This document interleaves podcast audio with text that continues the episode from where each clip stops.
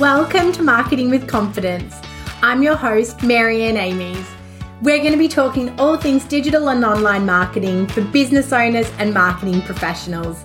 If you've been feeling overwhelmed by your digital marketing, be sure to listen along and you'll hear tips, interviews, and more that will give you the confidence to create marketing you love. Welcome back to another episode of Marketing with Confidence. I'm really excited to be joined today by Loren Bousfield from Gemini Creative, and we're going to be talking about overcoming branding pitfalls. Thanks for joining me, Loren. Thank you for having me. I'm really excited to be here. Same.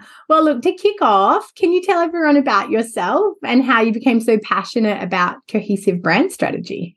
Yeah, sure. So, hey, I'm Loren. I am the uh, centric and proud owner of Gemini Creative Studio. Um, and I'm also the mastermind behind Brand Academy.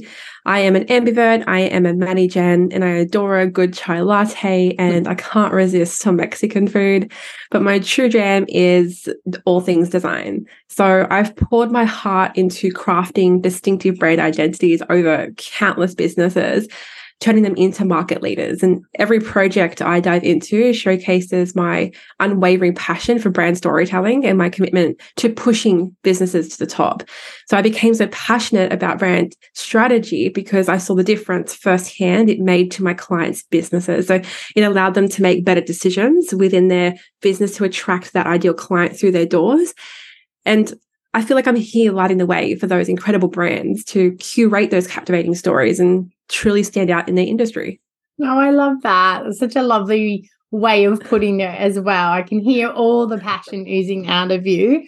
I'm also a massive fan of Mexican food. it's so good. It's so good. There's endless possibilities of goodness as well. I agree. Some more questions to get to know you. What is your favorite business book? I would say Building a Story Brand by Donald Miller. I think that's one of my favorite books that I recommended to everybody. Beautiful. And your best follow, who can't you get enough of right now? Um, I think on Instagram, I have a lot of Laura Higgins showing up, but I love mm. how bright and vibrant her brand is and just her energy. Um, so every time she pops up now, I'm always like stalking her page because I'm, I'm, kind of like obsessed with like the branding of it. So Yeah, and she just did a whole rebrand and sort of shifted yeah. strategy this year as well. And yeah, I think you're right. I think she has quite a like a unique creative style that you mm. really she really stands out as her own person because there are obviously 100%. a lot of same same that goes around. I think she has a really yeah approach. I agree. Awesome. And then what gets you out of bed each day? What are you motivated by? Oh, I was thinking about this before, and I think it's knowing that I get to work with real change makers. Mm-hmm. So those people who get up every day willing to do the hard work to change whatever it is in their industry in one way, shape, or form. That's why I get out of bed for those people. Oh, I love that. Well, today we're talking about overcoming branding pitfalls and as you said, you know, you're so strat- you're so passionate about the strategy that goes into brand and about people being able to capture attention through their brands. I guess mm-hmm. what are the most common mishaps you see? Where do people get branding wrong? Yeah, so I'd say there's probably there's I mean, there's so many mistakes I can see, but I think I've just I think I maybe like three I can pick. So I think the first one would be consistency. Mm-hmm. So I always mention that branding is not just a logo or having a catchy tagline or a distinctive color palette. It's about creating an identity a mm-hmm. voice and a promise to your customers. So, a significant part of building an identity then lies in maintaining consistency across all platforms. So, a lack of consistency can then be detrimental if you don't have it. So, it can lead to things like confusion and misidentification. Mm. So, when a brand then presents itself inconsistently, it can lead to confusion amongst the people who they're trying to actually target. So, if, for example, if you were to encounter various logos or taglines or messaging across different platforms, all of a sudden you, you might misunderstand the brand and you might not trust them as much. Mm. It can also dilute your brand's value. So, every inconsistency chips away at the brand's equity. So if a hmm. brand is perceived as scattered or unorganized, it can then lead to questions about the brand's reliability or quality of its services or its products. Mm. And I mentioned before, but it decreases trust. So trust is built upon the predictability and reliability. So if you can't provide them, of course, it's going to erode that trust within your business. And I think also, lastly, with the lack of consistency, you're wasting marketing efforts because every time a brand shifts its message or its identity, it's essentially starting building its presence again from scratch. And this is this means like your marketing efforts would then be wasted. So waste of money and time and effort, mm. I guess. Yeah. Yeah, trust is so important. Talk about that mm. so much that, you know, especially in your digital landscape. Yeah, 100%. That's yeah. what you're trying to do is build trust and build trust. Exactly. Yeah. Um, and I feel like it's a bit harder digitally as well because you can't read facial expressions yeah. or body language, you know? Yeah. And someone can't adapt exactly to what you're asking or seeking. That's right. Yeah. Questioning. You know, obviously, if you're on the phone and someone says, oh, well, you know, what's it like to work with you? Or you've got that opportunity to personally engage, but digitally, you're trying to kind of express it. And if you spend all your time saying, we're really trustworthy, that probably isn't very trustworthy either. 100%. Yeah, I agree. It's like does the opposite effect. yeah. it's that show don't say sort of thing and and I exactly right. like the the way that your brand shows up and your brand presents, they're all those clues that people are putting together. Yeah, I agree. So the second one then would be not listening to your customer. Mm. So brands these days are broadcasting messages literally all the time. Mm. So it's an essential component that often gets drowned out. And I think um, ignoring the customer feedback or not actively seeking it is a huge mistake. Mm. So we just mentioned in the, we're in an age that's dominated by digital interactions and the rapid spread of information. Mm. So not listening to your customers and what they have to say about you or your brand is then it's quite undoing. It's yeah. a missed opportunity. That's what I believe anyway. So every piece of feedback or praise or criticism, it offers a brand an opportunity to then refine its offerings or its strategies. And ignoring that feedback, I think it, it decreases your chances for enhancement. I love that. Yeah, it's a really good mm. point. Um, as said, lastly, would probably be ignoring your brand's values and its purpose. Um, so everything around us, like I just mentioned, moves so quickly, and I think where consumers are becoming increasingly discerning, a brand is no longer a name or a logo or a, mm. like you know when you think about Nike, you think about that tick. It's beyond that now. You know, we need to make sure our brand represents a promise and a purpose. Yeah so a brand's values and purpose then act as a moral compass.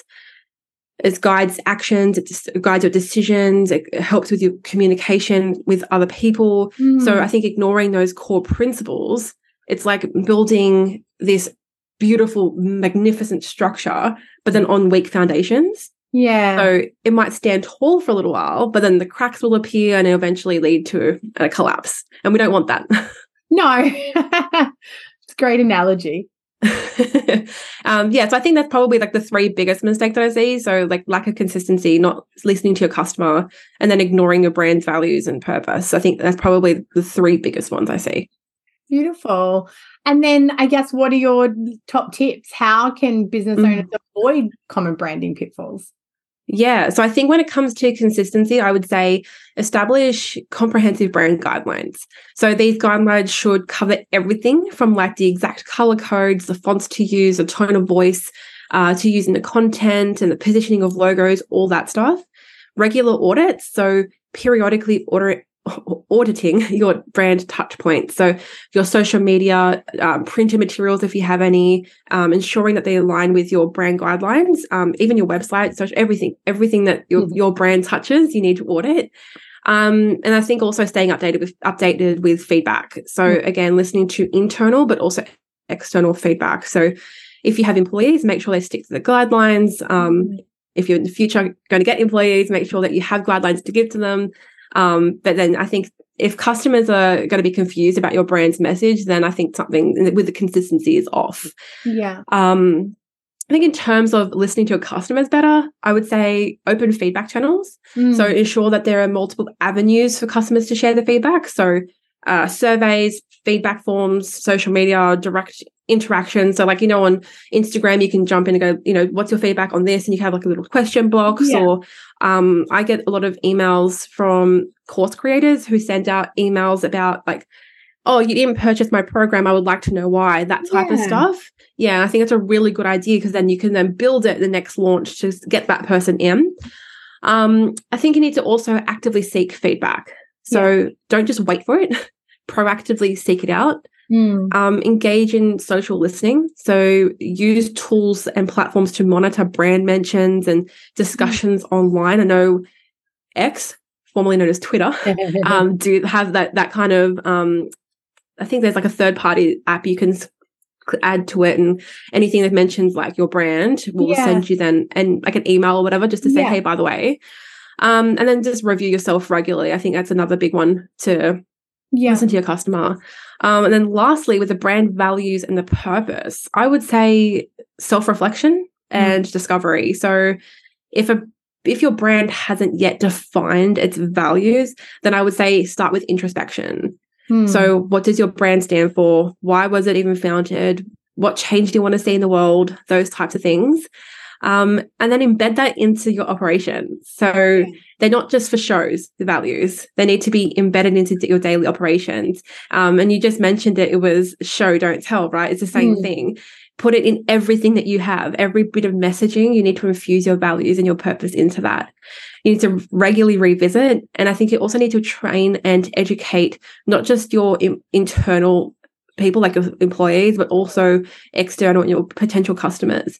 And then lastly, you have to walk the talk. It's not enough to just declare the values and like call it a day. You have to actually live them, whether yeah. it's like sustainable practices or community outreach or standing up for social issues, like whatever it is, your your actions need to reflect your values as well.